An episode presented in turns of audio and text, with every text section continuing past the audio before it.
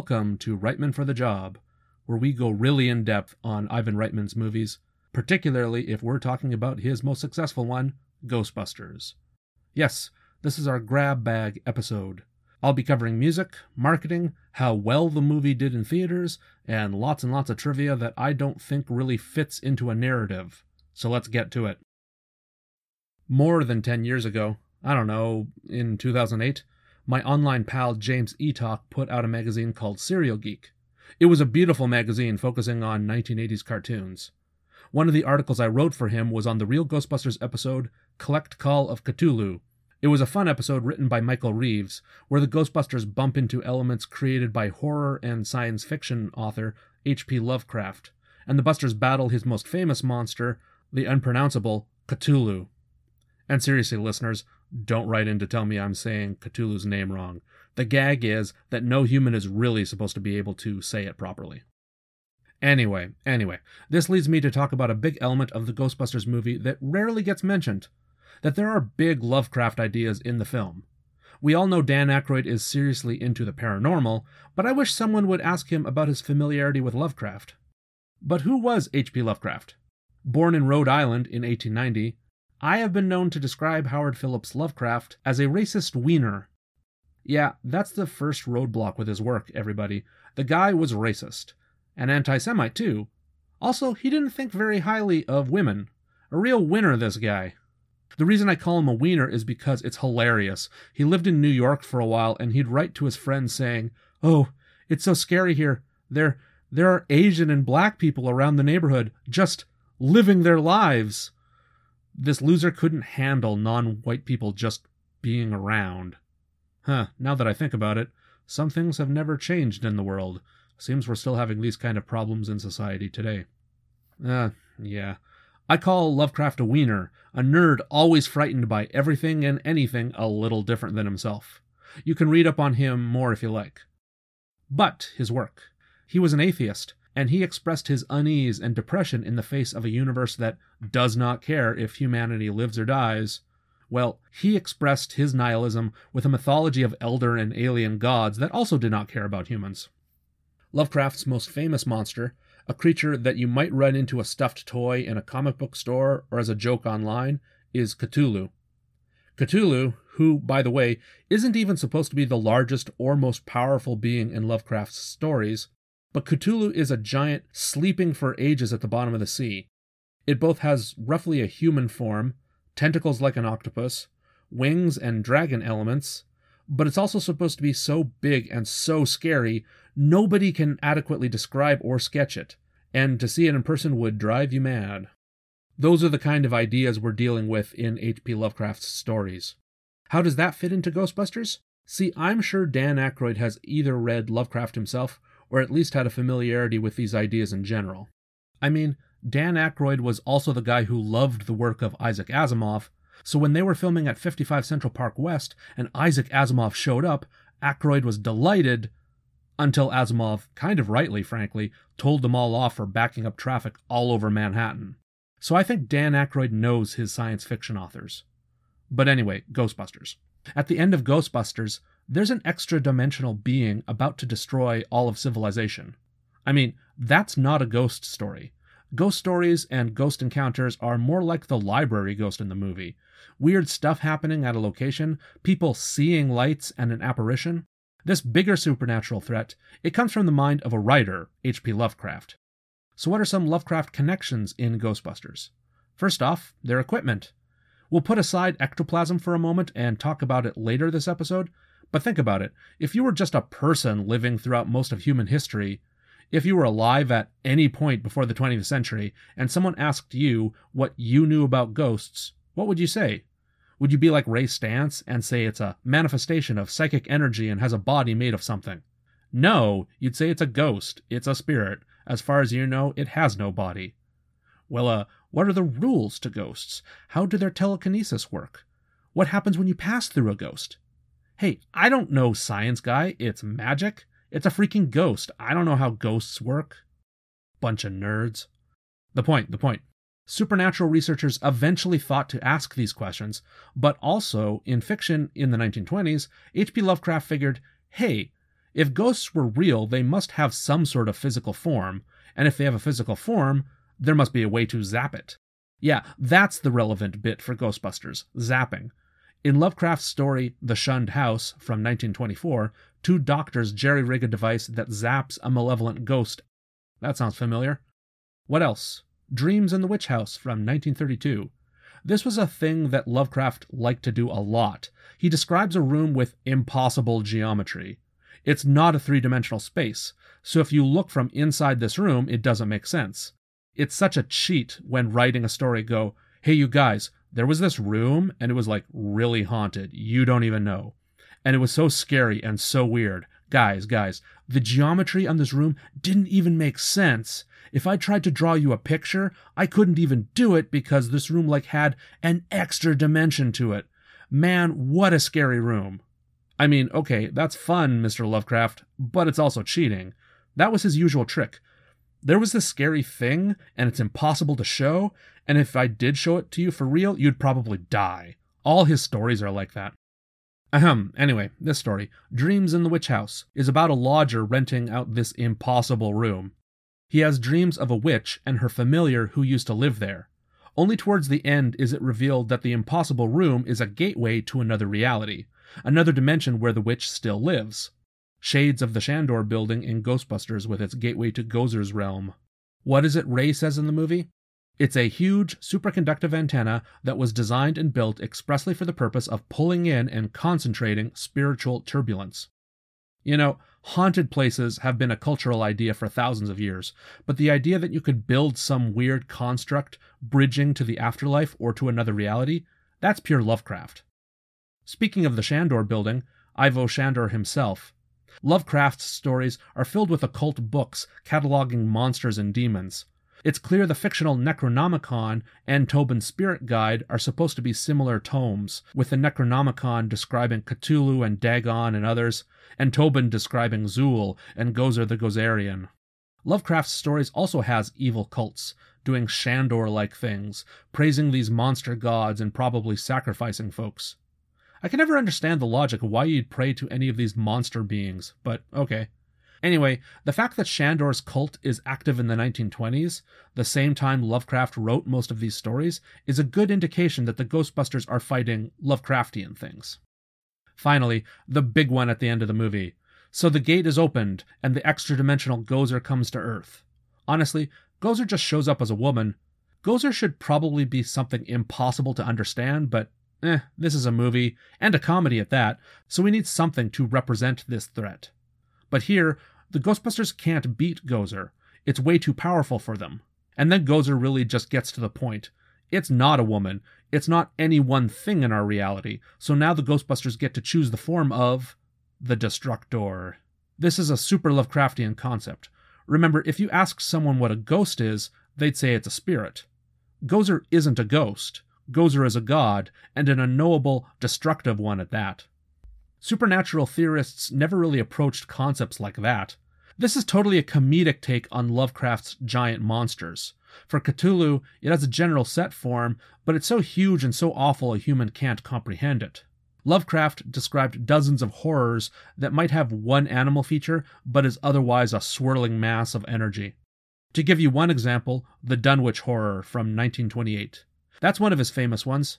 I'm spoiling the end for you, but the Dunwich horror turns out that an extra dimensional being left behind its spawn on Earth. But its children still aren't entirely of our universe, so they're often invisible. But once one is wounded, the thing is best described as a giant, grotesque worm made out of toxic bubbles. Just think of these bubbles not as soap held together with surface tension, but ugly, fleshy bits of reality that are just barely holding together on Earth. Such a wild idea. Again, don't even focus on the description Lovecraft gives. The whole point is really to expand your imagination, to think of something so horrible that it has no definite shape on Earth. And isn't that what Gozer is? Only turned into a joke? Gozer isn't really a woman, and it isn't really the Marshmallow Man either. Gozer just needs to be something in New York to step on these puny humans. So Ray accidentally turns it into something from his childhood, something that could never, ever possibly destroy us Mr. Stay Puft. So that's really my argument that Dan Aykroyd was looking at Lovecraft story elements when crafting Ghostbusters. And I'm picking on Dan Aykroyd specifically because the Marshmallow Man, so I'm guessing the gag that Gozer has no real body in our universe, that gag was in his version even before Ivan Reitman and Harold Ramis stepped in, so I think Dan Aykroyd has a familiarity with Lovecraft stories. If anyone ever gets a chance, please ask him about it. It's time to talk about music. And hey, this is actually a little bit easy. Rather than me go over it a lot, someone has already done a better job covering this. David W. Collins is a musician, among many other things, and he hosts a podcast called The Soundtrack Show. It's a very good podcast, and you should check it out regardless, but definitely listen to his two parter on the music of Ghostbusters. That's from October of 2018. Collins split it up into Elmer Bernstein's orchestral score, then the pop songs added, including Ray Parker Jr.'s song, Ghostbusters. Again, that's the soundtrack show by David W. Collins. So I don't need to talk as much about all the great music in Ghostbusters, but here are a few highlights, including my own thoughts. You know, after I watched Heavy Metal and Space Hunter, I think it's fortunate now that Bernstein had been trying out the Ondes Martenot, that spooky sounding instrument. When Ivan Reitman told Bernstein that they were doing a comedy involving ghosts, I think Bernstein must have seen this as the perfect opportunity to really incorporate that instrument again. Bernstein's mind definitely drew a connection between Ghostbusters, this modern sci fi and haunted comedy, to all the B movies of the 50s that used the theremin, a similar sounding instrument. Movies like The Day the Earth Stood Still and the original Thing from Another World used the theremin to convey an otherworldly sound. Heck, Bernstein himself used it in the Ten Commandments, what with the angel of death descending on Egypt in the form of green smoke. This begs the question why is a theremin or an Ondes Martenot associated with eeriness? Why are they the spooky sound, to the point where it's often a cliche in movies and TV? Here's my explanation. These instruments are in the uncanny valley for sound. Depending on the frequency, you can often recognize that these are electric instruments, but on sustained notes, they resemble string instruments. But then, then most unsettling at all, you will sometimes get a sound that's very close to a human singing voice. Look, I'll test you. Can you identify what this is?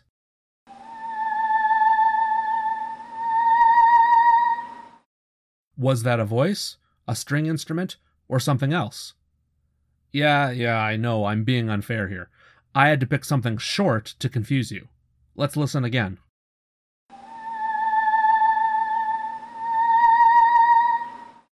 That was a theremin. Yeah, I was being mean to you and picked something really short that didn't have an obvious sign of being electric. But let's try another.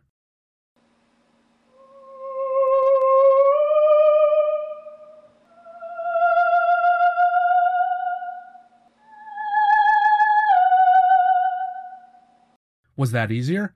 Sounds like a voice, right? But if it's a human singer, it sounds a bit off in brief moments, right? One more time.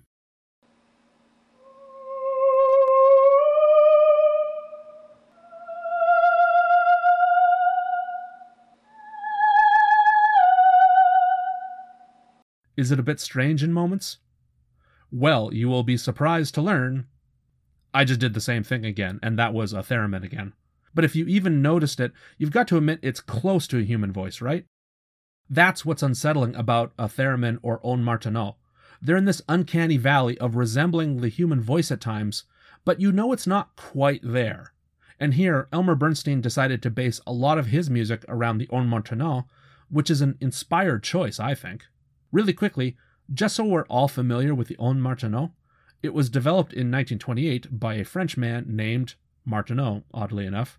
In addition to being a musician, he was a radio operator in the First World War, and noticed you might be able to get music out of the accidental noises you get on the radio, interference or unwanted sounds turned into music. In its user friendly forms, the Ondes Martenot looks like an organ. So you play it like an organ or a piano, but there's also a metal wire strung in front of the keyboard with an electric current.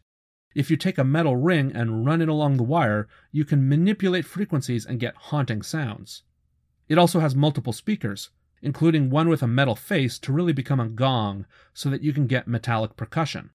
Another speaker has strings set up. Rather than use a bow to move over the strings or a piano hammer to strike at them, The vibrations from the Ondes Martenot itself will make certain strings resonate, so you can get an eerie electric sound and a real string instrument playing the same time. While a theremin is that pure, eerie, electrically generated sound, and Ondes Martenot really crosses over into all these other types of instruments, so you can get really interesting combinations. It really merges all these different ideas of what music is. Speaking of the Ondes Martenot so much, Ghostbusters fans should really learn about the person playing the instrument. Let's talk about English musician Cynthia Millar. By the way, that's spelled like Millar with an A, but she pronounces her name Miller. But yes, English musician Cynthia Millar was friends with and worked with Elmer Bernstein, and when they learned about the Ondes Martenot, he asked her to train to use it. Ever since she mastered it, Cynthia Millar has become the world leader in playing the Ondes Martenot. She's played the Turangalila Symphony many times, probably the most famous symphony that prominently features the instrument. And if that name sounds familiar, Turangalila, the Futurama character with one eye is named after this symphony. Try Googling it. Turangalila is a wild and strange sounding symphony. But Cynthia Millar has played in symphonies around the world and many movie scores. The ones I'm most familiar with happen to all be composed by Elmer Bernstein again Airplane, The Black Cauldron, My Left Foot, Canadian Bacon. Bringing it back to Matt Groening for a moment, she's played for Futurama. That's also Cynthia Millar playing Ondes Martenot for the Treehouse of Horror episodes of Simpsons.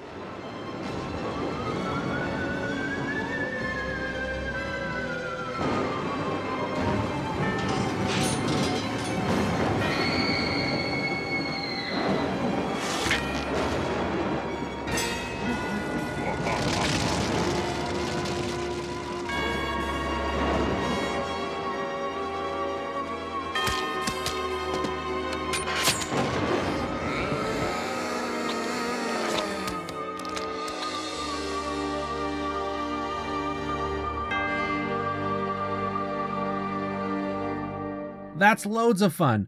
That's from Treehouse of Horror 5, by the way. Google Cynthia Millar, that's M I L L A R, and listen to her play and explain her craft. Also, if you haven't clued in, Elmer Bernstein and Cynthia Millar were really good friends, and it sounds like they had a really close teacher protege relationship. She's the featured pianist in his final film score, Far From Heaven, in 2002.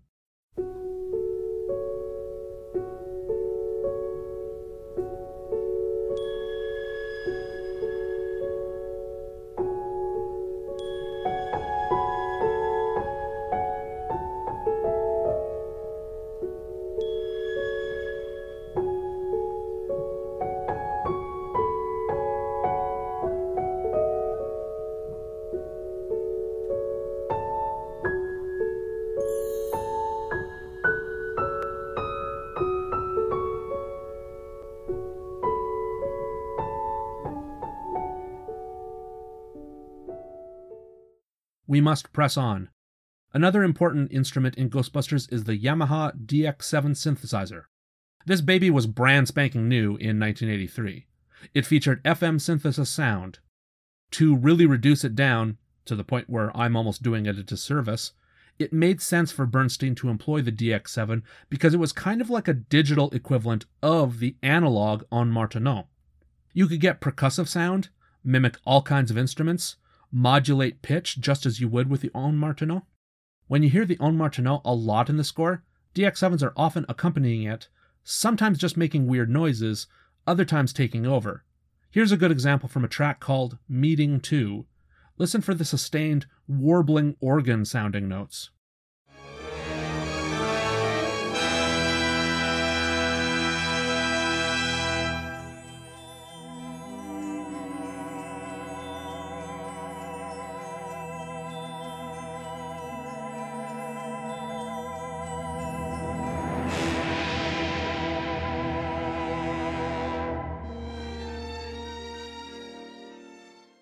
That's the DX7. And again, more research for you Google the DX7 for why it's so important to music. The instrument is one of the key sounds of the 1980s. And hey, tying everything together, a lot of pop songs and Ghostbusters use synths as well, though I don't think any of them got to use the fantastic DX7. It was so new and expensive in 83, But there's Magic by Mick Smiley, that really uses synthesizers. Also, Ray Parker Jr.'s own Ghostbuster single. He did not use a DX7, but listen to the synths. Hey, video games can sometimes help us out. The game Lego Rock Band in 2009 had to isolate the instruments. A person on YouTube named Pukadude42 recorded the track without Ray Parker Jr. singing. Here's his Ghostbuster song, just with the synths and a bit of guitar at the start.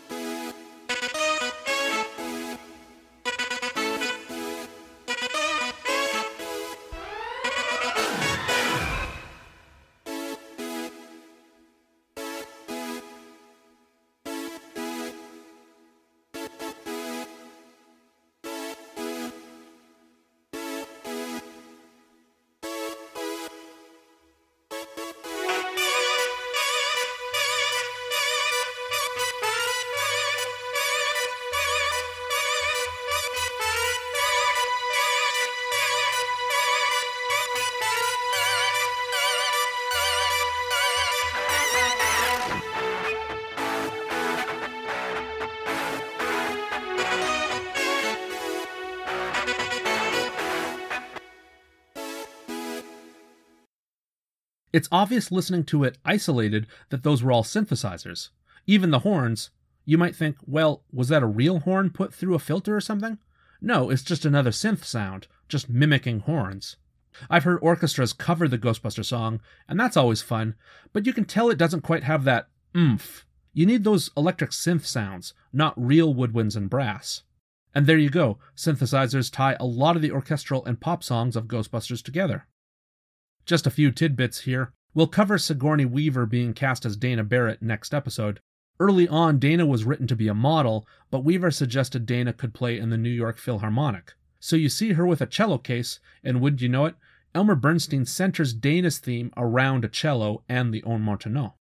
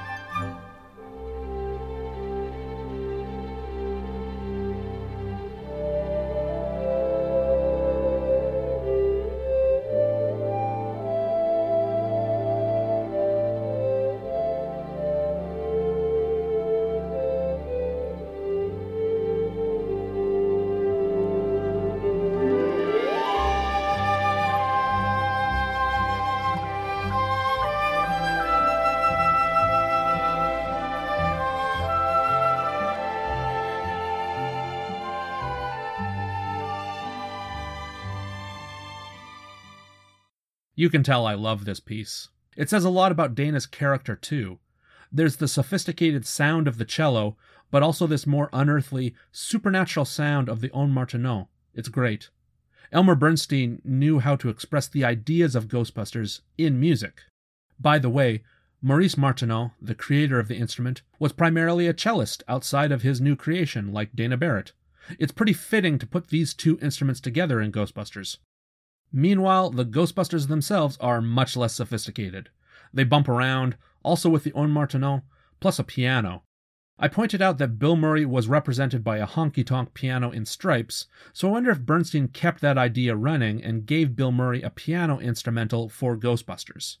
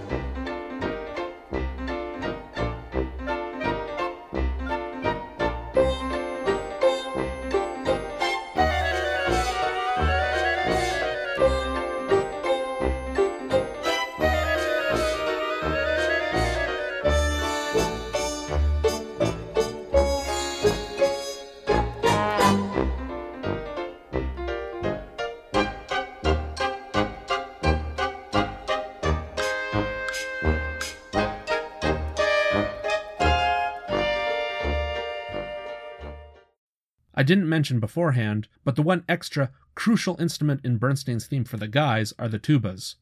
Boom, boom, boom. The guys are frumpy, bumbling around, running into library ghosts, and not sure what to do once they meet a ghost. Then there's the piano, their main instrument. The song sounds like it's almost always ending up back in the same spot, like the guys bump, bump, bump around, doing their thing, but musically end up back in the same spot, unresolved. Cutting ahead a little later,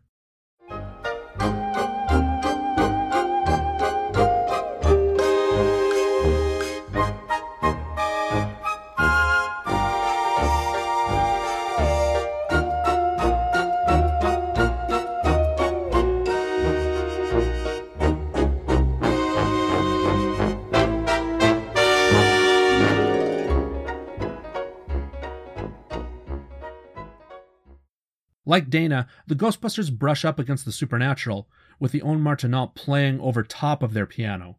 When the strings come back in, like at the end, they're often pizzicato, being plucked.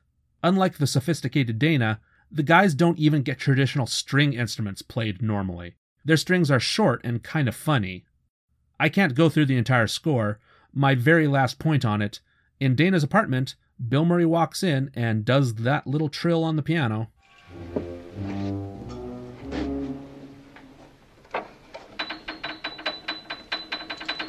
I hate this.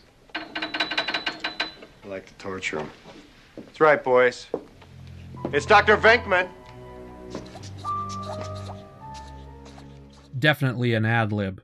Well, all through the movie, pay attention to when the music briefly stops and you hear a piano trill.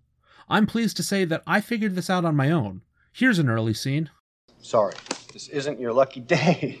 no. Uh, um. Wait, yeah. Um, well, I, it's not, I, I, I'm getting a little tired of this. And here from the library stacks. Listen. You smell something? Elmer Bernstein dropped these little playful piano trills around the movie, and all quite possibly inspired by Bill Murray doing that in the one scene. I caught that independently, so I was delighted when David W. Collins also pointed it out on his podcast. Let's jump to the soundtrack. Speaking of eerie sounds, it's appropriate that even a lot of these songs have eerie effects, including Ray Parker Jr. sliding his guitar strings, or his song cutting out in the middle so we can hear weird ghost noises.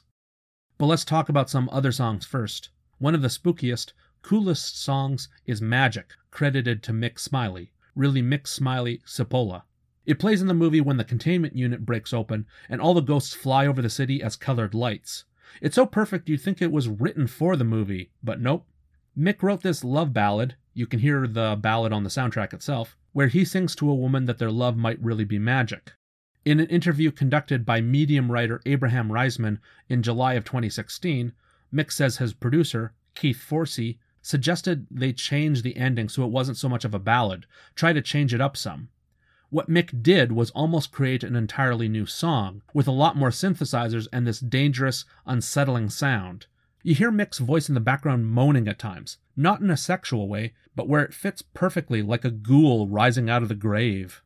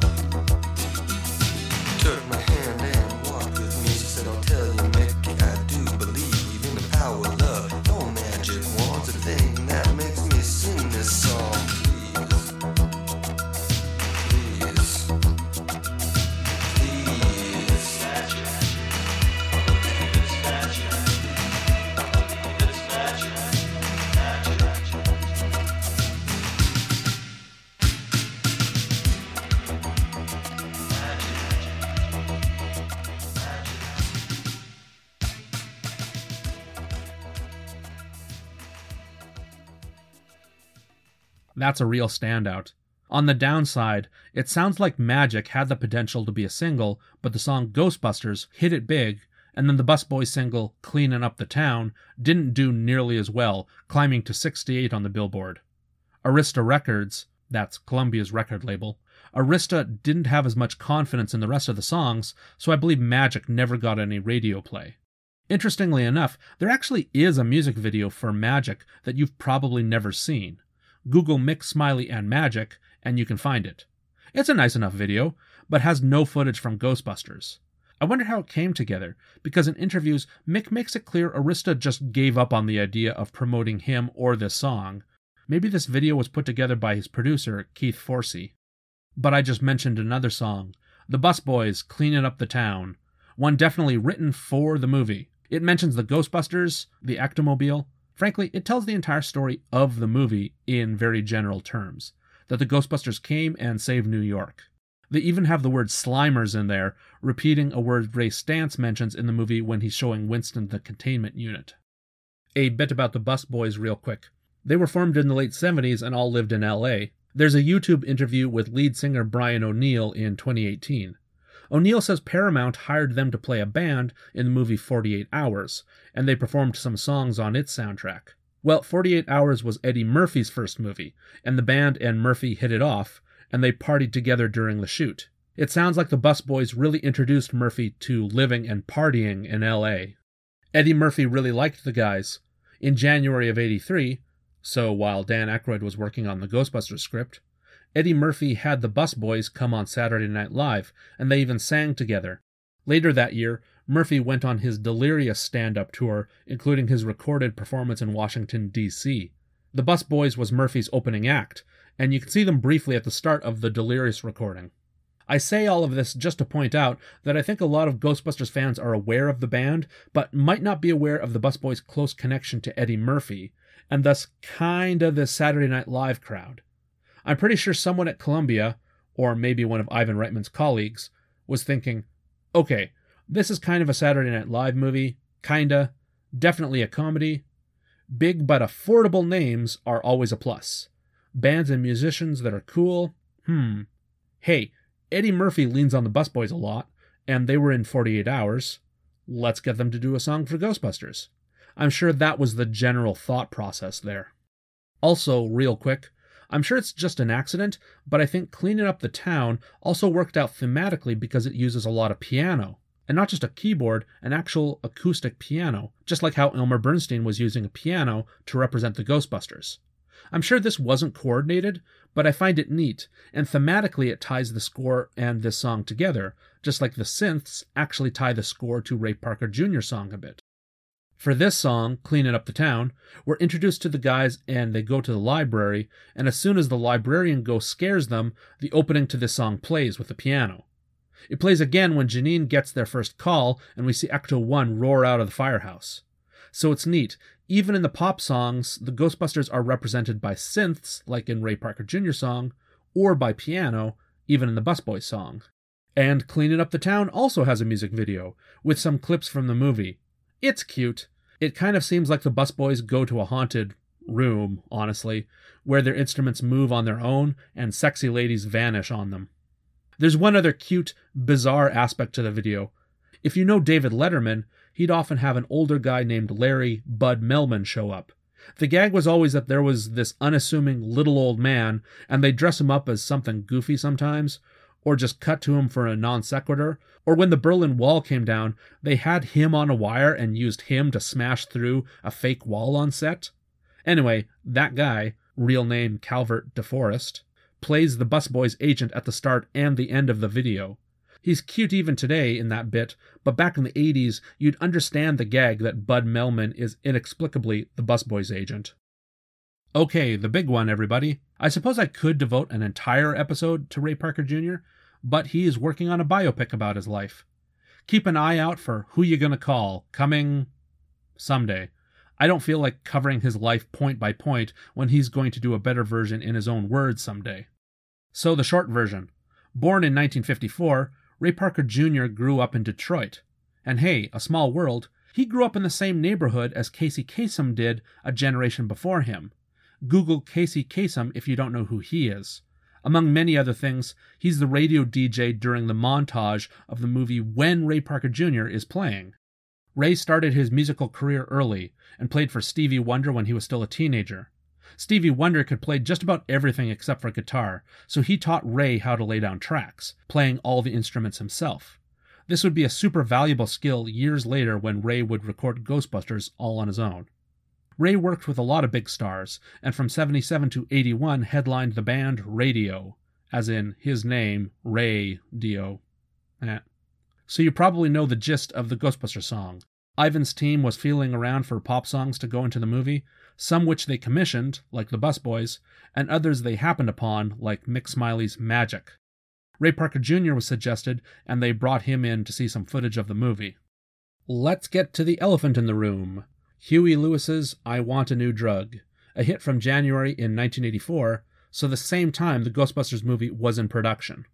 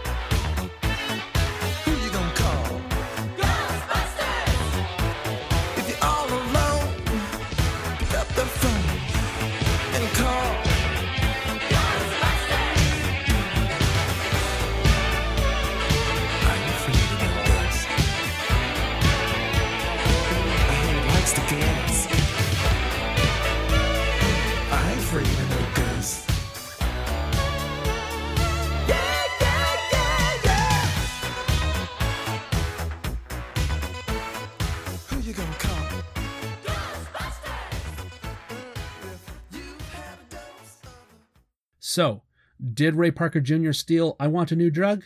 Yeah, almost certainly, but I also think it was entirely unintentional. Parker has told the story thousands of times. His requirements were to make a catchy song that featured the name Ghostbusters a lot, and they needed this in two days. Again, remember how quick this production was, but that was still a lot to ask of an artist. But here's the bit Parker usually leaves out from Esquire, February of 2014, An Oral History of Ghostbusters. Here's Ivan Reitman. Quote, We kept looking for a song for the montage in the middle of the movie. I was a big Huey Lewis fan, and I put in I Want a New Drug as a temp score for screenings. And it seemed to be a perfect tempo, and we cut the montage to that tempo. When it was time to mix the movie, someone introduced me to Ray Parker Jr., and he comes back with a song called Ghostbusters that has basically the same kind of riff in it.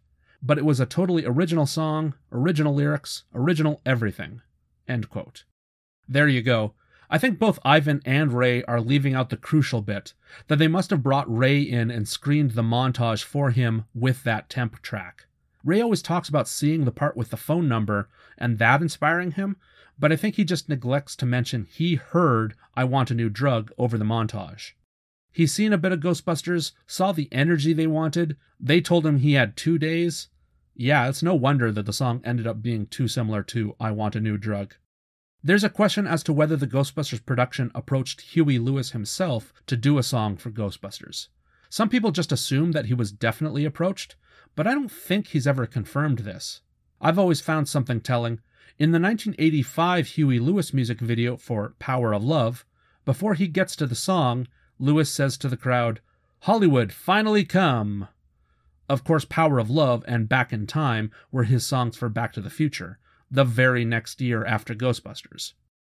I can't help but think he's making that comment in response to I Want a New Drug being the basis for Ghostbusters the previous summer. My only question is was Huey Lewis pleased that 85 was his chance? What I mean is, him making that Hollywood comment, is he jazzed that this is the first time he was asked to do a song for a movie? Or is he trying to make up for turning down Ghostbusters the previous year? Here's his closest statement on the matter I can find. From 2001 for VH1's Behind the Music, Lewis said, quote, The offensive part was not so much that Ray Parker Jr. had ripped this song off. It was kind of symbolic of an industry that wants something. They wanted our wave, and they wanted to buy it. It's not for sale. In the end, I suppose they were right. I suppose it was for sale, because basically they bought it. End quote. Now, I don't know. You could interpret Lewis's words there, they wanted to buy it, it's not for sale. That could literally be what happened that Ivan Reitman or someone wanted a song from him, perhaps specifically approached him for I Want a New Drug, or Lewis could mean this after the fact. I mean, I get his point. By paying enough in a settlement, Columbia Pictures and maybe Ray Parker Jr. himself were able to buy a song with the same elements. Of course, those comments also got Huey Lewis into trouble. Here's that story. After Huey Lewis heard the Ghostbuster song in 84, Lewis sued a lot of people, including Ray Parker Jr. and Columbia Pictures. By the way, for his part, Ray Parker Jr. plays down this lawsuit because he states, probably quite rightly, that a lot of people sued him, all claiming they wrote Ghostbusters the song. So Parker claims his lawyer was handling the lawsuits, and Parker wasn't even really aware that Huey Lewis was one of them. Regardless if that's true or not, Parker's lawyer and Huey Lewis's settled in 1995. Part of the settlement was that neither musician would publicly talk about the matter, which of course Huey Lewis breached with his 2001 comments I just read to you. Lewis was then sued for these VH1 comments, and for the life of me, I can't find out what became of that. Did he have to pay Ray Parker Jr. back some money for being in breach? I just don't know. And that's the saga of the Ghostbuster song. Yeah, personally, I think the phenomenally talented Ray Parker Jr. got, I guess infected is the word, with a temp song Reitman was using, then told he had two days. So he's madly working in a studio, doing the parts himself, playing on a synthesizer and a guitar. And he comes back with Ghostbusters, and you know, not everyone notices the songs are so similar at first. Here's what's also remarkable to me everyone, from Dan Aykroyd to Michael C. Gross to Ray Parker Jr., everyone caught on to the gag that it's funny to advertise for the Ghostbusters business. I've never heard Ray Parker Jr. admit he saw the montage scene with the temp track, only that he saw the part where the guys are advertising on Dana's TV set. Parker points this out in the Netflix show Movies That Made Us, for instance. He thought the ad was funny, based around needing to call this weird company over the phone, so Who You Gonna Call became central to his lyrics. Oh, hey, this is interesting to me as well. So, when Ray Parker Jr. was working on it for two days, he didn't actually finish the entire song. What he did was less than a minute, with himself doing all the instruments, and he handed it off to a Columbia messenger. Ray tells this a lot. He got a call from Ivan early, early, early, like 3 in the morning one day, telling him that he loves the song and wants it expanded. I mean, it worked out well. On top of all the radio and music video play, this song is featured at the title, the montage, and the closing of the film. Ivan Reitman just fell in love with it. Some last bits, some last bits. Of course, how can you fit the name Ghostbusters into a song? Ray always says that that was the most difficult part to figure out, because you can't really rhyme Ghostbusters with anything else, or do something with it. That's why people just shout it. It's just a pop, an exclamation point, rather than a lyric that needs to rhyme with anything. And hey, more influences. People need to ask Ray Parker Jr. if he was thinking of the Disney cartoon Lonesome Ghosts at all. It's the one with Mickey, Donald, and Goofy as the Ajax Ghost Exterminators. He might have seen it growing up on TV. I mean, hey, that's how I saw it. The comedy of people calling ghost exterminators is also there at the start of the cartoon, and at one point Goofy says, I ain't a scared of no ghosts. Pretty darn close to I ain't afraid of no ghosts. Hey, more podcasts for you to listen to. In 2018, Ray Parker Jr. did his own podcast. Just search his name to find it. He's got interesting stories to tell, but you know, I think he told most of them and then just stopped. But he tells a really good one. So after the song became a huge hit, and then he's set for life. And he was a good son. He bought his parents a new house. Ghostbusters paid for the house he currently lives in, plus all of his guitars. Honestly, he deserves all of it. But anyway, early on, 84 or 85, Columbia lawyers came to him and said, Hey, how about you, uh, give us the rights to the Ghostbusters song? We'd really appreciate that. Uh, and he laughs telling this story.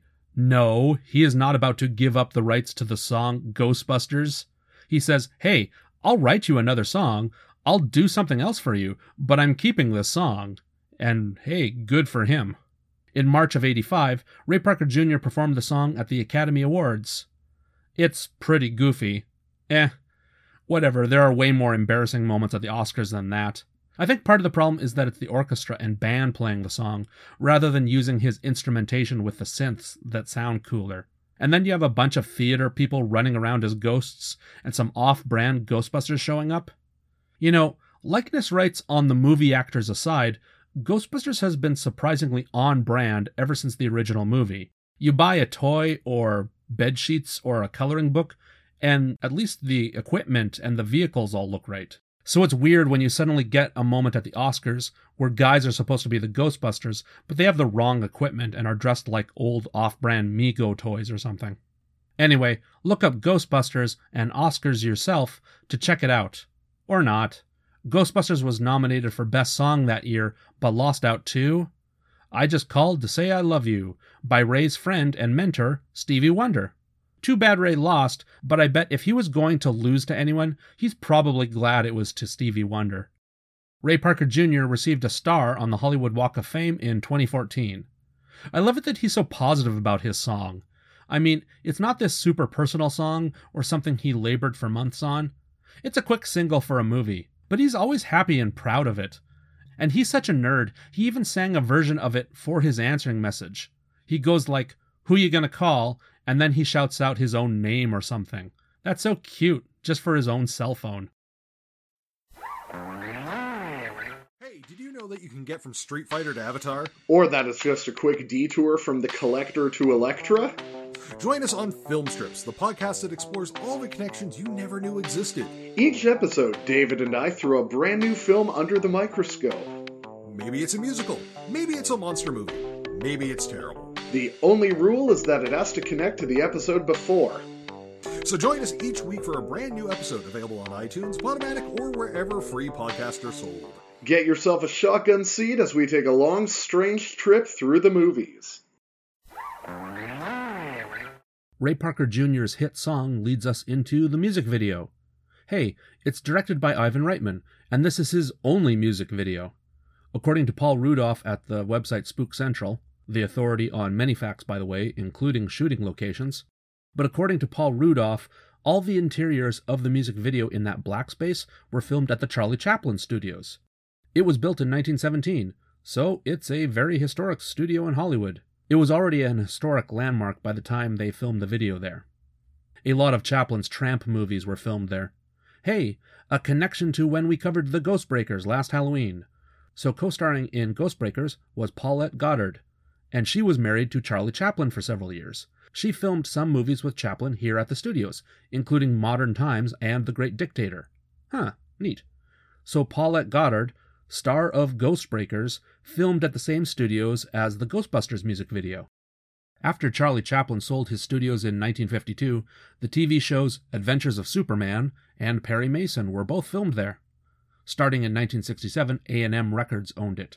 So that wasn't Arista Records of Columbia, but it was a recording studio and had a soundstage to shoot music videos, so it made sense that Columbia would rent it out for the Ghostbusters song. Oh, and a last bit about ownership. The Jim Henson Company has owned the studio since 2000. There's a big Kermit now at the entrance dressed as the tramp. You know, Charlie Chaplin's tramp. That's very cute. Like everything else with Ghostbusters racing towards completion, the music video had to be done fast. They got to the set, and I think they knew it would be Ray Parker Jr. as a ghost haunting a lady, but according to a Screen Crush article by Mike Ryan in June of 2014, the set wasn't even complete. I think someone said, uh, ideas. Neon lights and painted glass, go. The lady in the music video is Cindy Harrell, who mostly worked as a model but acted in a few shows including Chips and the 80s Twilight Zone. But I want to share, she married Alan Horn in 1983, and they have two daughters together. Alan Horn, if you don't know, is a co founder of Castle Rock Entertainment. In 1999, he was president and chief operating officer at Warner Brothers, so he was the ultimate authority in a few movies you might be familiar with, like the entire Harry Potter series and Nolan's Dark Knight movies. Starting in 2012, he's been at Disney as co chairman and chief creative officer. If you don't know, that means he coordinates all of Disney's various studios, including Marvel Studios, Lucasfilm, Pixar, all of it. Hey nerds, all those executive producers you get mad at? Well, Alan Horn is their boss. I'd say you could get mad at him instead, but honestly, just stop getting mad at executive producers in general. And he's married to Cindy Harrell here in the music video. Bah, sorry, I know. I moved the focus away from the person actually in the video, but you know, I also like finding all these Hollywood connections. In any case, Cindy Harrell is married to Alan Horn. I find that neat. Okay, the music video. Hey, there's a guy with glasses who pops up near the start. I think the idea is he's supposed to invoke the idea of Rick Moranis' character, Louis. I'm not crazy for thinking that, right? And here's a famous bit to the Ghostbusters music video all the cameos. Again, according to the Screen Crush article from 2014, this was actually Ray Parker Jr.'s idea. He was concerned about looking goofy, haunting this lady throughout the video, so he was happy with any cutaways to the movie or with cameos to break it up. Ray brought in a few music friends, and he knew Ivan's people would be able to get some comedians. Let's go through them. Some folks are definitely just getting who you can, just asking around who wanted to do this, but if there's a personal connection, let's point them out. A lot of these are SNL and SCTV friends. Chevy Chase, not a Ghostbuster, but apparently getting along well enough to come for this video. There's Irene Cara. She's a singer and actor, and I'm pretty confident Irene Cara and Ray Parker Jr. already knew each other. I'm basing this partly on the fact that in Ray Parker Jr.'s next music video, 1985's Girls Are More Fun, she shows up at the start. It's very cute. By the way, Girls Are More Fun jokes about Ghostbusters and includes shots of this music video. I mean, you had your biggest success the previous year, so why not reference it? So we have Chevy Chase, singer actress Irene Cara. Hey, John Candy. He's another pal. We'll be talking about him next episode, by the way. I love it how a few of these people act mock scared, like Ghostbusters might really be something frightening. Candy shies away in fear. It's cute. Oh, Joe Medjuck tells a fun story about this. They found out where Brewster's Millions was being filmed in New York, so Medjuck, Reitman, and a cameraman ran over there just to film John Candy say Ghostbusters. So they get past security, lying and saying they're producers for the movie. They just weren't explaining that, you know, they weren't producers on Brewster's Millions. But they find their pal, probably don't even entirely explain what's going on, and just get him to say Ghostbusters. That's fun. There's Melissa Gilbert. She played Laura, the main girl on Little House on the Prairie. I can't find any personal connection between the movie and her. Hey, did you know she was also president of the Screen Actors Guild in the early 2000s? That's very cool. Okay, here's someone with a deep personal connection drummer and music producer Ollie E. Brown. He and Ray Parker Jr. grew up together in Detroit. They went to the same school and took music classes together. That's sweet that they both grew up and had music careers together. During his Raydio band days, Ollie Brown was the drummer for a lot of their studio recordings. Brown's biggest hit was Breaking, There's Nothing Stopping Us. Oddly enough, in the summer of 84, at the same time, the Ghostbusters song was a hit single. But Brown's association with Ghostbusters doesn't end in this music video. Remember last Christmas I talked about the Tahiti album, those kids singing for the Real Ghostbusters cartoon series? Ollie Brown produced that album. He helped compose and write every song in the album, and of course, he did the percussion in it. In the liner notes to that Tahiti Real Ghostbusters album, there's a thank you from Ollie E. Brown to Joe Medjuck and Michael Gross, among other people. I can take an educated guess what happened. Medjuck and Gross were doing the cartoon and invited Ray Parker Jr. to work on it. Ray didn't end up taking charge of that kids album, but he did know a colleague to recommend, Ollie Brown. So there you go. Ollie Brown is pals with Ray Parker Jr., and that got him on this video, and then he produced the cartoon album. Hey, by the way, I didn't realize until researching this, but Ollie Brown did get Ray to come in and play guitar on the cartoon song Hometown Hero.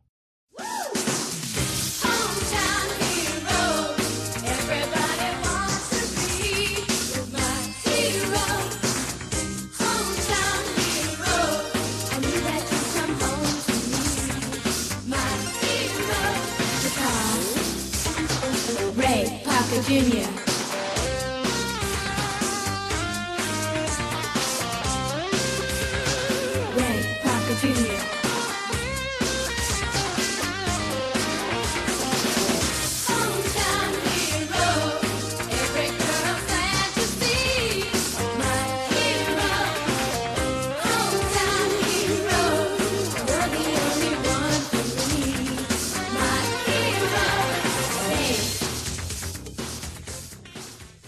But back to this song and back to the cameos. The bald guy there, that's Jeffrey Tambor. Gah, that guy. He's talented. He's been in lots of good stuff. Too bad he's also a jerk. You can read up on him if you want. There's George Wendt. Norm! Yeah, it's Norm from Cheers. Once more from the Screen Crush article in 2014, Wendt was working at Columbia's lot, and Ivan Reitman found him and asked if he'd do this cameo. They went to an office and Wendt got to hear the song. When interviewed, Wendt brought up an interesting point. Many of these actors weren't being paid for their cameos, and it sounds like they didn't mind. They knew it was a fun thing to do, and it could boost them being associated with what would become a huge movie and a hit song. But for the Screen Actors Guild, it's a big deal that you can't act for free. So George Wendt and probably these other actors were warned about doing cameos like this in the future. Then you've got Al Franken doing this weird saucy take to the camera. I don't really get it, but okay. He was an original Saturday Night Live writer and then a cast member, so we can see the connection there. There's Danny DeVito. I can't find any existing connection, but in 1988 he'd co star in Ivan Reitman's movie Twins. Were Reitman and DeVito friends before this video? Did they get to know each other on this quick shoot? Hmm, possibilities, possibilities. Next, we have singer Carly Simon. Again, I don't really know of a personal connection, but you never know. Her biggest hits up until then were You're So Vain and Nobody Does It Better from the James Bond movie The Spy Who Loved Me. Hey, did you know she's been writing and singing songs for Winnie the Pooh projects for years? I love that. And excuse me, just one more thing. It's Peter Falk. No, I can't do a Peter Falk impression. Is there a connection there? It could be nothing, or it could be Columbia chairman Frank Price himself. Price spent years at Universal producing television, including the NBC Mystery Theater, that introduced Peter Falk playing Columbo. This one might be a bit of a stretch because it's not like Price chose Falk or directed any episodes, but still, Price was an executive in charge of NBC Mystery Theater, produced by Universal, so that might be a connection there, or maybe it's just chance that Reitman got him for this cameo. And finally, we have Teri Garr mocking Fright. A great actress, she had hosted Saturday Night Live twice by this point, including once in 1980 when Bill Murray was still with the cast. She's also in Tootsie, as is Bill Murray, where she was nominated for an Oscar for Best Supporting Actress. Also, also, she and Bill are mutual friends with David Letterman. And that's really all there is to the music video. Again, speaking of Ray feeling embarrassed about it being goofy, it is pretty goofy, but cute when he says Ghostbusters and takes off his jacket, revealing a Ghostbusters shirt like he's Clark Kent revealing he's Superman. All the Black House interiors were done at the Charlie Chaplin studios, then they fly over and filmed in Times Square in New York. Right before they started filming in Times Square, that's when Ray got to meet the Ghostbusters actors. I think you can tell they didn't really have much of a plan, just strut forward singing the song. Of course, Bill Murray, always raring to do something different, gets down on the ground, so Ray gives him a spin. It's funny that Ray Parker Jr. has gotten to know all these Ghostbusters people more over the years since then. Ernie Hudson was one of the people he interviewed for his podcast, and it sounds like they've become friends over the years. Also, being a real Ghostbusters kid, I'm not crazy in thinking this moment here inspired the end credits of the cartoon show, right? The Ghostbusters are triumphant and just strutting forward. I'm sure the animators must have been inspired by this bit in the music video. And hey, a final tidbit. Notice that you can clearly see a Coca Cola ad in the background when the guys all strut. Actually, actually, there's a Sony sign above the Coke ad as well. You'd think that's almost planned, but Sony wouldn't buy Columbia Pictures for five years. That's quite a coincidence that the Ghostbusters music video would show their current owner, Coca Cola, and their future owner, Sony. I want to talk about the Ghostbusters in marketing. In my extra podcast about him, I already spoke about Michael C. Gross and designer Brent Boates developing the No Ghost logo for the movie. Everyone in production must have immediately realized its potential for advertising in the real world. And remember, Gross was playing around with having the title Ghostbusters in the red bar of the logo. People didn't catch it easily then when the words were descending. So that's why in the movie and in the North American marketing, the logo is actually flipped so the red stripe ascends from left to right. Okay, it's 1984 and Boss Films is furiously working on the special effects, but we need to get a roll on the marketing campaign. This is something I really want to focus on. I want to know who decided to do the teaser poster. Since this is a podcast, sometime Google Ghostbusters teaser poster. Of course, we're looking for 1984. Do you see it? It's a black background, a giant no ghost logo, and the text, Coming to Save the World this summer. I think it's fantastic. Consider how bold that is. It doesn't say, starring Bill Murray, doesn't say, from the guys who brought you stripes, just the logo on a black background and a bit of text. It's bold. It's risky with so little information. Hell, it doesn't say the title, Ghostbusters. In fact, there might be a reason why it doesn't say the name. Remember, Columbia needed to lock down the name Ghostbusters because of the existing Filmation show. They had this logo ready for marketing, they had a lot of stuff in place, but when these teaser posters went out, they might still have been working on the deal to get the name Ghostbusters for the movies. That doesn't change my opinion, though. With or without Ghostbusters on the teaser poster, it still hits you with that logo. In fact, not having a title to inform people yet, I'd say it's even riskier that they didn't have anybody's names up there to inform you who's in it. Compare this to teaser posters that approached this level of simplicity, but didn't quite manage this. Star Wars had a sorta similar teaser poster, but with loads of text about George Lucas, the man who brought you American Graffiti, now, and it goes on and on, blah blah, just filled with text. The first Superman poster in 78 edges towards this simplistic idea too, but it still has a sky and a burst of colors that's supposed to be Superman flying. It's another great poster, but my point is that one doesn't go black background, logo. No, the Ghostbusters teaser poster is modern and it's confident. And you might not realize it, this started a small trend right here of big budget movie posters using a great logo on a black background and with very little text. Think of what came after Ghostbusters ad campaign. Batman in 1989. Seriously, look at the Ghostbusters teaser poster, then look at Batman's poster. That Batman poster with the logo is fantastic, and it's basically the same idea. Then in 1990, there's the movie that copied Batman in several ways Dick Tracy. It ended up using a variety of stylish comic images, but again, the early teaser is just a profile of Dick Tracy with a bit of yellow highlight. It's essentially the same poster again. Then there's maybe my favorite poster out of all of these Jurassic Park. Based on the book's cover by Chip Kidd, I think it's incredible because it's a Tyrannosaurus Rex's bones at high contrast, so it's a dead and static skeleton, but with its jaws open showing all its teeth, and you can't help but imagine what it could have done when it was alive. And that's the whole point of the movie, right there in the logo. It's perfect. And that tagline an adventure 65 million years in the making. So good! This is one of my favorite posters of all time, and again, I'm suggesting there's a string of these movie posters that really begin in 84 with Ghostbusters relying on its logo. It's great. So the Ghostbusters teaser had an impact on some of these other big movies that came out in the next several years. In fact, a Reitman production would try to repeat this same idea years later with the movie Evolution in 2001. Its teaser poster tried to make the three eyed smiley face a thing, just as the No Ghost logo was a thing. It's not as good, but you can see what Evolution was trying to do. But let's get to the next Ghostbusters poster, with Harold, Bill, and Dan looking up at the sky. Now, I'm sure I'm not alone, but I always resented this poster because there's no Ernie Hudson, and as a kid, I always saw Winston as an equal Ghostbuster. I get it. These are the three stars. It still sucks. Eh, they still fixed this with Ghostbusters 2 poster, I suppose. Still, the image they chose here is a good one, with the three of them being dynamic. It's funny that Egon looks like the badass one, ready to fire at something. This was taken from a photo shoot on a black stage, and they made composite images with the leads either in front of the cloudy sky, really an effect in a water tank, by the way, or they'd use the Ghostbusters logo. Hey, Google around for Ghostbusters poster photo shoot. At some point, you'll see the three guys with a little toddler walking in front, someone's kid who was there.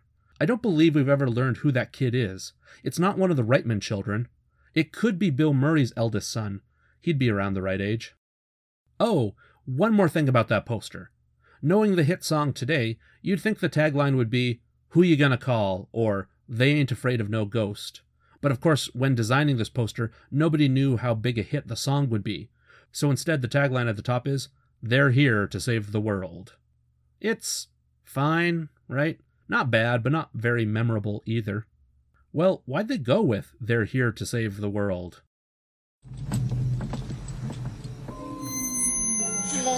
Here. Ah, it's a reference to Poltergeist. And that was only a few years old, from 82. I think if people see that poster today, that reference doesn't even register. Funny that for the ad campaign, They're Here to Save the World is a reference to the Busters and not, you know, the malevolent ghosts being mentioned in Poltergeist. Let's talk about phone numbers. Right from the script stage, the idea of the Ghostbusters existing as a business is supposed to be a joke, so it's interesting to me that everyone picked up on the idea that calling the Ghostbusters is an inherently funny idea. There's a commercial in the movie with their phone number. Ray Parker Jr. made it a big feature in his song. Heck, if we want to go back in time, calling ghost exterminators is a joke in the Disney cartoon Lonesome Ghosts, and in the trailer for 1940's The Ghost Breakers. Everyone picks up on it being ludicrous to call ghost exterminators.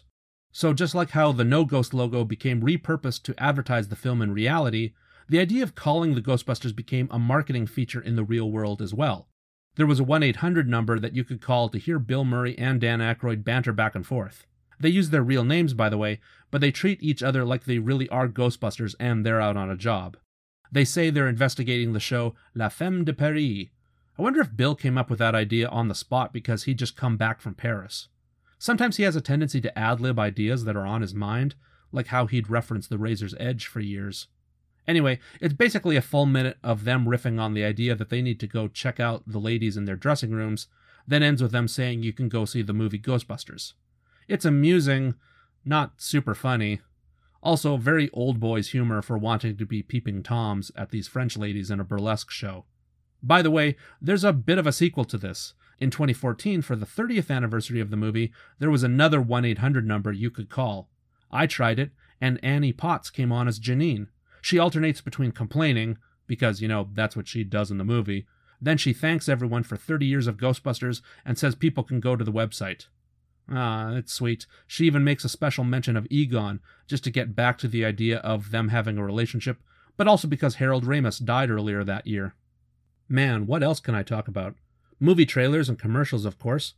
Oh, if you're really knowledgeable about the movie's music, you might notice I skipped something. So we know pop songs were tried out that didn't end up in the movie or the soundtrack. This also lends credence to the theory that perhaps Huey Lewis was approached to do a song for the movie, and you know, the fallout of which might explain why he was game to actually do two songs for Back to the Future the next year. But anyway, anyway, there are songs that weren't used in the film, and fans aren't entirely sure about all of them. The most famous one is featured in the first teaser trailer for the movie. We don't even know who wrote or sang the song. Google Ghostbusters teaser trailer if you want to check it out. It uses a lot of the same footage as the later, regular trailer, but has this song that's not in the final movie, and it's not Ray Parker Jr. singing.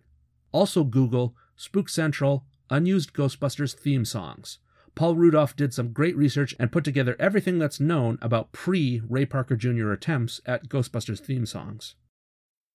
If you have the disc set of Ghostbusters 1 and 2 that came out in 2019, you'll know that one of the special things they uncovered was the ShoWest reel featuring Murray, Aykroyd, and Ecto 1. So in spring of each year, cinema chain owners and exhibitors have their trade show in Las Vegas. A presentation of Ghostbusters clips was assembled with an introduction by Bill and Dan where they addressed the audience. Ordinarily, this sort of thing isn't that special, but of course, Bill can make things special by always improvising and being so flip. Bill says that if they'll show Ghostbusters in their theaters, their kids will finally respect them. And Dan says, It's PG. I'm effing telling you, it's PG, without, you know, bleeping the word, and this makes Bill laugh. You can watch this on the 2019 disc release, but it's actually slightly edited there. To watch it unedited, Google Ghostbusters exhibitor reel. You'll know you found the right one if you found a 12 plus minute video. Notice the pop music used, those early attempts at Ghostbuster songs I was talking about. Columbia Pictures never officially does anything with those songs anymore because then they'd have to work out contracts and start paying the musicians on them. Also of slight interest, you can watch Ecto 1's reveal in the movie, but it's playing at its actual speed. They sped up, or undercranked, the footage coming out of the firehouse in the actual movie. When discussing Ghostbusters' success in 1984, one of the things to really notice is that Columbia Pictures wasn't really prepared to capitalize on the phenomenon it would become.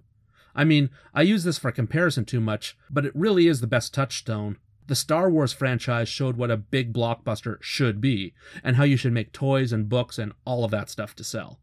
Ivan Reitman and his pals got an idea that Ghostbusters would be big, but not necessarily a phenomenon, and they definitely didn't realize it would be so popular with children.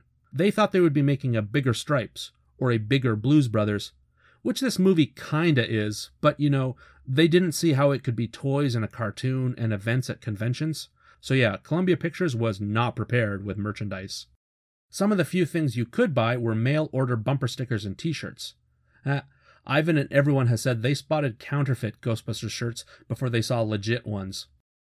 Speaking of Columbia Pictures not being prepared, they didn't have a fan club in operation. Star Wars, Doctor Who, Star Trek all had fan clubs, so why not Ghostbusters? Again, it was a comedy, and the people making it probably didn't see its connection to those other sci fi properties. Mark Lister and Jim Garvey were a couple of enterprising fans, and they contacted Columbia Pictures, paid thousands of dollars, and were able to get the rights to organizing the official Ghostbusters fan club. They got it up and running fast too, still in the summer of 84.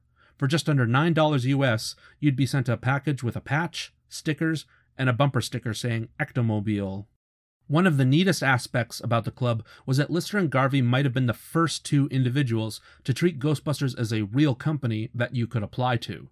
When you mailed away your money, you didn't join a fan club, you were sending in an application to be a Ghostbuster. One of the items you got back was a certificate authorizing you to bust ghosts, signed by Ray Stantz. It's all a very fun idea, and one I think informed Ghostbusters fandom from then on. In 1986, when West End Games made the Ghostbusters RPG, they kept the joke going that you weren't creating an imaginary character so much as you were starting a franchise within the company. Hey, I even still have my real Ghostbusters ID card that came with my Kenner Proton Pack. I love that little purple piece of paper. Purple piece of paper, purple piece of paper, purple piece of paper. To this day, Ghostbusters clubs around the world act like they're franchises and that there's still a head office based out of the firehouse in New York. I think this idea would have grown naturally regardless, but I find it neat that this all started with the Ghostbusters fan club. Thanks to Paul Rudoff of his amazing Spook Central website for doing the best research on the fan club. I could go on and on and on and on and on. A lot of the items for the first movie actually came out in 1985. Like, there's a telephone in the shape of the logo, with the receiver being the red bar in the middle. That's a pretty famous pre cartoon item, but it was out in 85. A few books came out in 84, but even more of them were in 85, including the American novelization by Richard Mueller. Oh, and there was a ghost in a can. Remember, Columbia Pictures was owned by Coca Cola. Someone came up with the clever idea to take their canning machinery but have nothing inside it. So it has the logo, says it's a canned ghost, and you should only open it if you're a Ghostbuster. Ah, I believe those might have started coming out in some markets in late 84, but was more widely available in 85. They were usually free promotional items in some fast food chains. They did it again for Ghostbusters 2 in 89.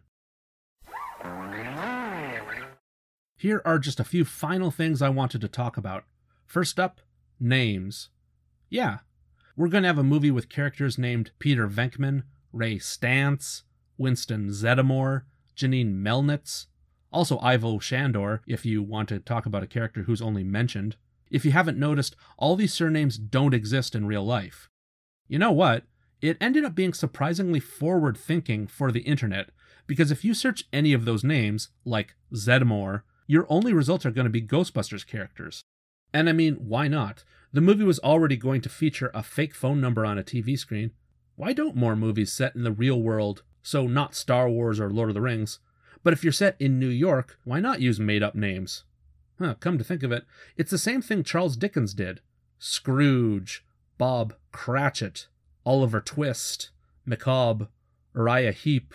Charles Dickens loved fake surnames that informed readers about a character.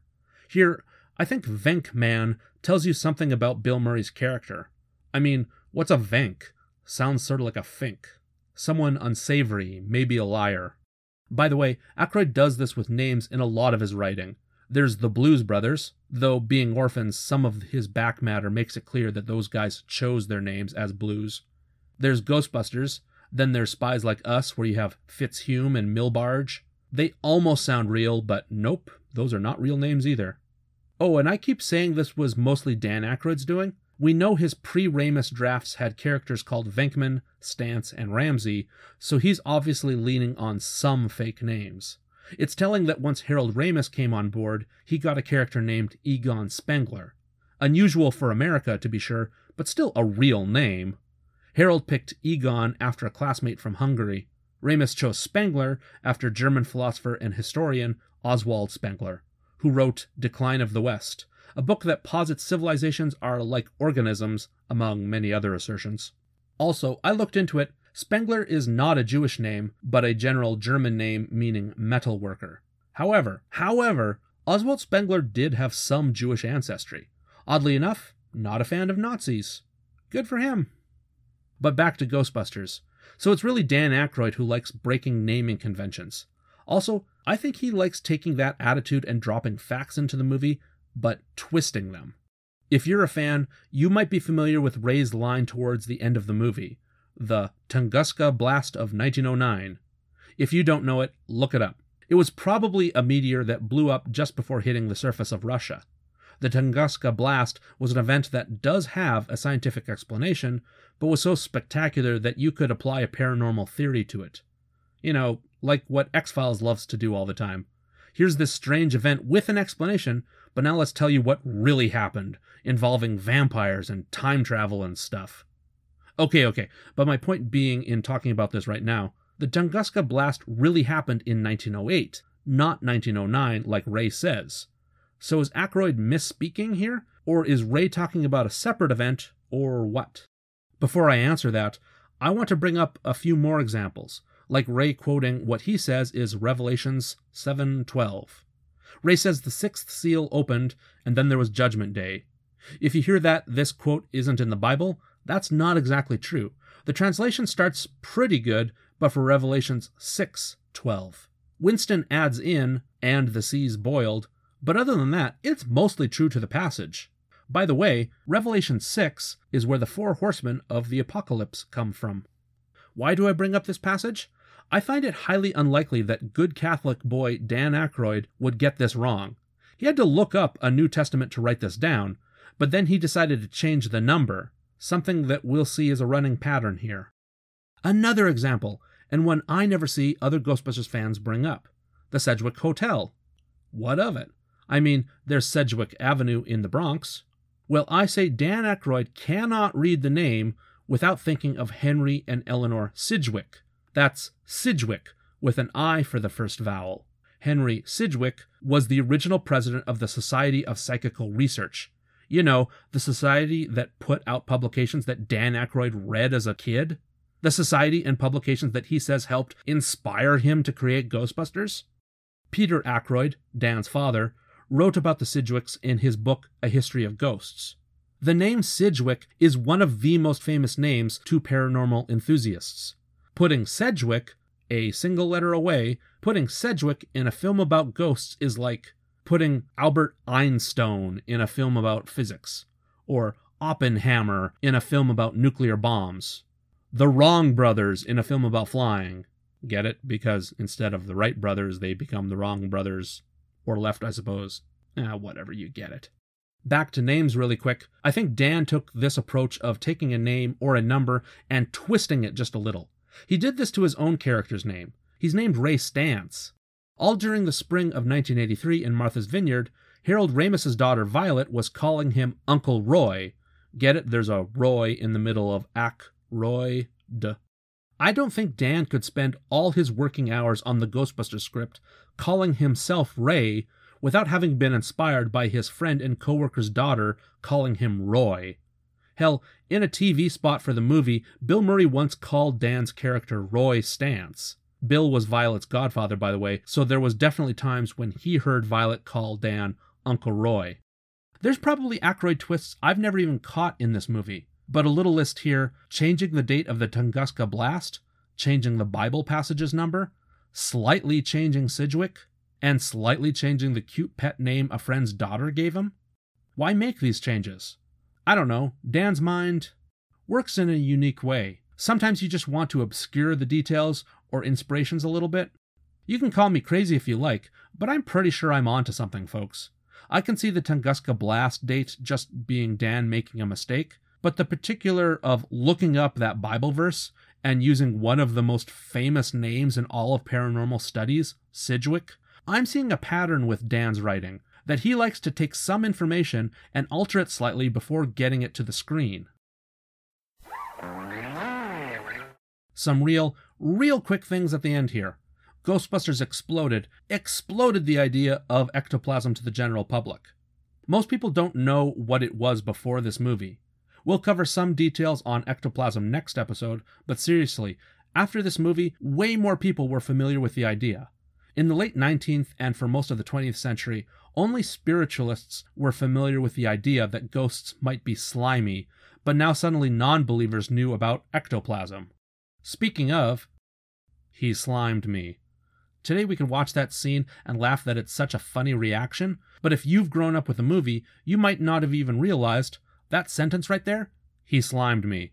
It turned slime into a verb. And that's part of the joke. If Venkman was using correct English in the moment, which would be way less funny, he should say, he drenched me, or he drenched me in slime. I've pointed this out to fans before, just to illustrate some of the neat things Ghostbusters has done to wider society, and some of them didn't believe me. They just accepted that slimed has been a verb for ages, I guess? But no, think about it. If someone pours a gallon of milk on you, you haven't been milked. To milk something is when you get it from the cow. Similarly, you haven't been juiced when juice splashes on you, you juice the fruit. This movie made sliming, slime, slimed, accepted verbs. And Ghostbusters made slime in general, not just ectoplasm, popular for the rest of the 80s and into the 90s. Of course, Ghostbusters didn't invent slime by any means. The word comes from the Latin limus, meaning mud, and Hollywood movies had slimy problems before, like The Blob. But the 80s and 90s were the age of slime. There's the Teenage Mutant Ninja Turtles, and again, to drive point home about slime now being a verb, the second Ninja Turtles movie in 1991 stops everything so a character can make the exact same joke as in Ghostbusters, and Splinter and the Turtles get indignant. One, two. So basically, what you're telling me is you guys were all slimed. It wasn't slime. It was ooze. And there's more of it out there. Where? Well, we're not sure.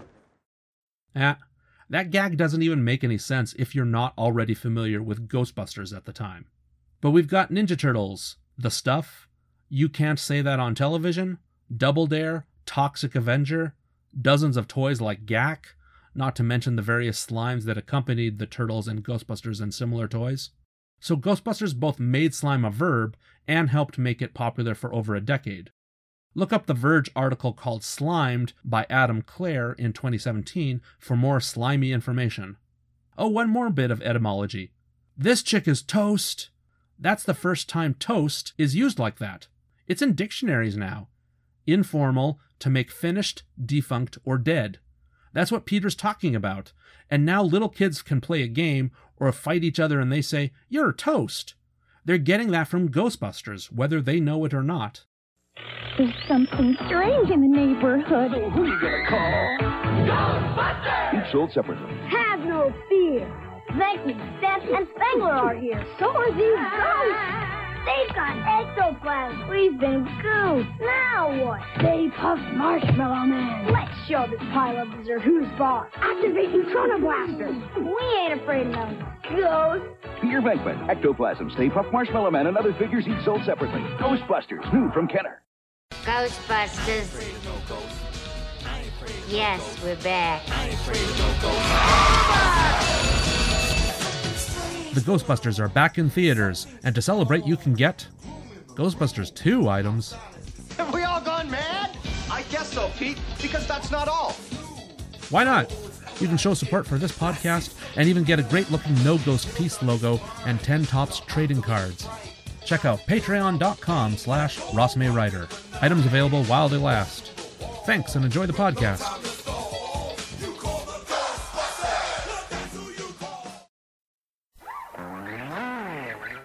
This is a marathon. Our last subject of the day class math. I know, I know, I want to go out for recess too. Hold on here. Just before we get to the box office, let's talk percentages, because I find this stuff fascinating and not a lot of other fans are really aware of it. In his book, Who is Michael Ovitz? Ovitz stated he got Ivan Reitman, Bill Murray, Dan Aykroyd, and Harold Ramis collectively a 30% cut of Ghostbusters. That's unequal shares of that 30, by the way. But Mike Ovitz arranged this package deal, of course. CAA, Creative Artists Agency, takes 10% of what those guys earn. 10% of 30 is 3%. Following me, class? So the guys are down to 27, but CAA has 3. Then there's Bernie Brillstein, the man who lucked out with the $1 deal. He owned 10 to 25% off their cut as well. Let's make it a clean 2%. Here's how Ghostbusters breaks down then 70% is owned by Columbia Pictures, so Sony Pictures today. Around 25% goes to Ivan Reitman, Bill Murray, Dan Aykroyd, and the estate of Harold Ramis. 3% to this day goes to CAA, whether the company has any involvement with Ghostbusters or not. And around 2% used to go to Bernie Brillstein, but Warner Brothers purchased his shares, so now that 2% goes to Warner Brothers. Listen to my extra episode on Brillstein and Ovitz to learn how that happened. That's the business of Ghostbusters, with the caveat that deals might have been updated since then, but still, straight from Bernie Brillstein and Mike Ovitz, this is how things stand on the property. This gives greater context to. See, for years we were all waiting for a Ghostbusters 3, and there are other factors involved than just percentages, but it does give you an idea how Columbia Pictures could be a little less enthusiastic than you'd first expect to do more sequels. The numbers get even worse for Columbia, actually. See, the principal talents cut, along with CAA and Warner Brothers' smaller cuts, are based off a movie's gross. When you read the original Ghostbusters films had earned almost $300 million today, these parties have received 30% off that number. But that's not true for Columbia's 70%. For Columbia, you have to factor in production cost of the movie, advertising, and movie theaters take. That last one, what theaters earn for each ticket sold, I don't know about the 1980s, but in just looking at lots of sources online, today in North America, a cinema takes 40 to 45% of each ticket sold. Those percentages are different across the globe, by the way. This is looking less and less profitable for Columbia Pictures if they want to make a new movie. That's why, if you look at the numbers on, say, the 2016 Ghostbusters film, which I am not ragging on, by the way, but if you look at that 2016 movie, it looks like it made a nice little net profit of, you know, maybe $85 million. Hey, $85 million sounds good to me. But factor in that 30% off the gross, and let's be conservative and say 40% to movie cinemas, and we haven't even talked about the advertising budget yet, then yeah, Columbia Pictures lost money on that movie. Now, maybe I'm overlooking something contractual. For instance, while that 30% for the original talent is still gross, maybe it's conditional on something we're unaware of, yada yada legalese. My point still stands despite Ghostbusters being a famous, well loved property, it's more difficult than you might realize to turn a profit on its potential sequels. And we have another film series from Columbia Pictures to use as a comparison. Get me movie pictures of Spider Man! Thank you, J. Jonah Jameson.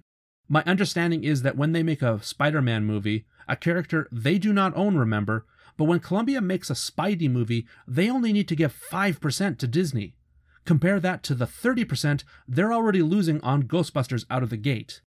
And hey, I want to be clear Ivan and his colleagues deserve big paychecks for Ghostbusters. They made it happen. I just want to give a clearer picture on what happened back in the day and how finances break down every time there's a new Ghostbusters movie. Heck, even a new Ghostbusters toy, if you spend $10 on a toy, well, there's manufacturing and shipping and retail costs, so it's not like Ivan Reitman gets $2.50 from your $10 bill, but you get my point. Yeah, he actually does get some of the money for all the Ghostbusters stuff we've purchased over the years. Moving away from the back end, let's talk about how Ghostbusters performed at the box office. A heads up that I'm working with the website Box Office Mojo. Ghostbusters was released in North America on June 8, 1984, and was the number one movie for weeks and weeks. But there were two other smash hits in 1984. Debuting May 23rd, you had Indiana Jones and the Temple of Doom. And all the way at the tail end of the year, on December 5th, we had the almost Ghostbuster, Eddie Murphy, in Beverly Hills Cop. So, if this is a three way race, who won? First, domestic, which, hey, I discovered is defined as the United States and Canada. Rather rude to leave out Mexico. But okay. Domestically, during first runs, Beverly Hills Cop wins it by a nose at almost $235 million. Ghostbusters had 229 million when it left theaters in January of 85. I guess if you really want to split hairs, you can say that Ghostbusters earned more money in the year of 1984. Of course, because Beverly Hills Cop only had December to work with and really earned most of its money in the year of 1985. Ah, ah, ah, ah. But check this out. Ghostbusters came back for a return engagement as early as August and September of 85 and already added another 9 million right there. Ghostbusters has been re-released periodically since then and in theaters, not home releases or anything, but on theater screens, Ghostbusters today has earned $243 million domestically.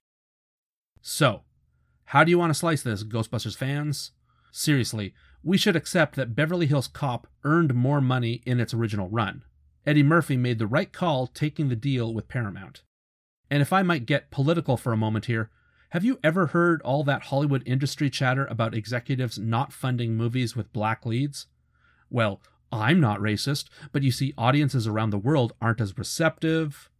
BS, hypothetical Hollywood executive. Not only was Beverly Hills Cop a huge hit domestically, it beat Ghostbusters internationally. Hollywood should have been looking at this data from as early as the mid 80s. Now it's three decades later, and Black Panther has already come and gone. Forget supposed political correctness agendas for any jerks out there. There's big profits just waiting to be scooped up if you have charismatic, diverse leads. And I don't know, I guess this is being turned around, but I'm just saying, 1980s, Beverly Hills Cop was a huge hit in North America and abroad. It shouldn't have taken three decades for Hollywood to slowly figure out this lesson. Okay, back to the numbers, I guess. Beverly Hills Cop takes an early lead with the best domestic showing in its first run. But Ghostbusters comes back with more engagements as early as August and September of 85, and in 2020 sits at $243 million. Today, Ghostbusters is the most profitable 1984 movie domestically. In fact, guess what? During the summer of 2020, you know, during the COVID pandemic, Ghostbusters returned yet again to drive in movie screens. In July of 2020, Ghostbusters was once again the number one movie in North America. How about that? It earned a little over half a million dollars this year. That's pretty good. So it's in a rarefied club of being the number one movie decades after its release. The only other one I can think of that returned and got to be number one again would be the Star Wars special editions in the late 90s. But that was a 20 years gap instead of 36. Plus, you could make the distinction that those special editions had been altered while Ghostbusters remained the original film. So, where are we? Beverly Hills Cop wins for the first run domestically. Ghostbusters wins domestically if you include return engagements. And worldwide now, the winner is drumroll.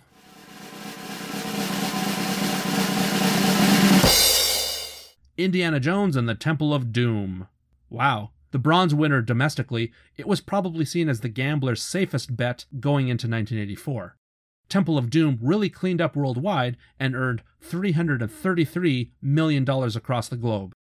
Beverly Hills Cop wins the international silver with 316 million and Ghostbusters earned 296 million. You know, not the tightest race in the world, but not so far off either. I mean, in movie theaters, Ghostbusters has earned just shy of 89% of Temple of Doom's total. All of these numbers, which frankly really brings us to the fact that you can earn a lot of money in ancillary capacities. Ghostbusters Now has toys and soundtracks and cartoon shows. I don't know if Ghostbusters as a whole has been more profitable than Indiana Jones as a whole, not in the movies certainly, but Ghostbusters and everything spinning out of it has certainly been more profitable up against just Temple of Doom on its own or Beverly Hills Cop. Hey, have we covered everything? This is what I do with my students. Okay, so we found a connection between H.P. Lovecraft and Ghostbusters, what with architecture that can reach into other dimensions and extra dimensional horrors that'll come and stomp on us. We've covered music. Again, listen to the soundtrack show from 2018 to hear two episodes on Ghostbusters. It's good for further listening. There's the marketing campaign, and I'm really impressed by the teaser poster that's just the logo. It inspired Batman and Jurassic Park's posters. They're here to save the world. That's a joke on Poltergeist. I say Dan Aykroyd likes to take names and numbers and just alter them slightly and not present them head on. Oh, and you can slime someone now. Again, remember that's a little bit revolutionary because you can't juice someone, unless, you know, you're killing them, I guess. Slime's going to be popular for the next decade, and listeners, you're all toast. Thanks for listening. I'm feeling very close now. We're almost there. Come back and we'll have some fun covering the movie together. I'm Vinz Clortho, Volguus Zildrohar, Lord of the Sebouillia. I, I'm Ross May, not here to toast you at all. You can reach me on Twitter at RossMayWriter or go to rossmaywriter.com to find my email there. We'll talk again soon, but for now, we'd better split up. We can do more damage that way.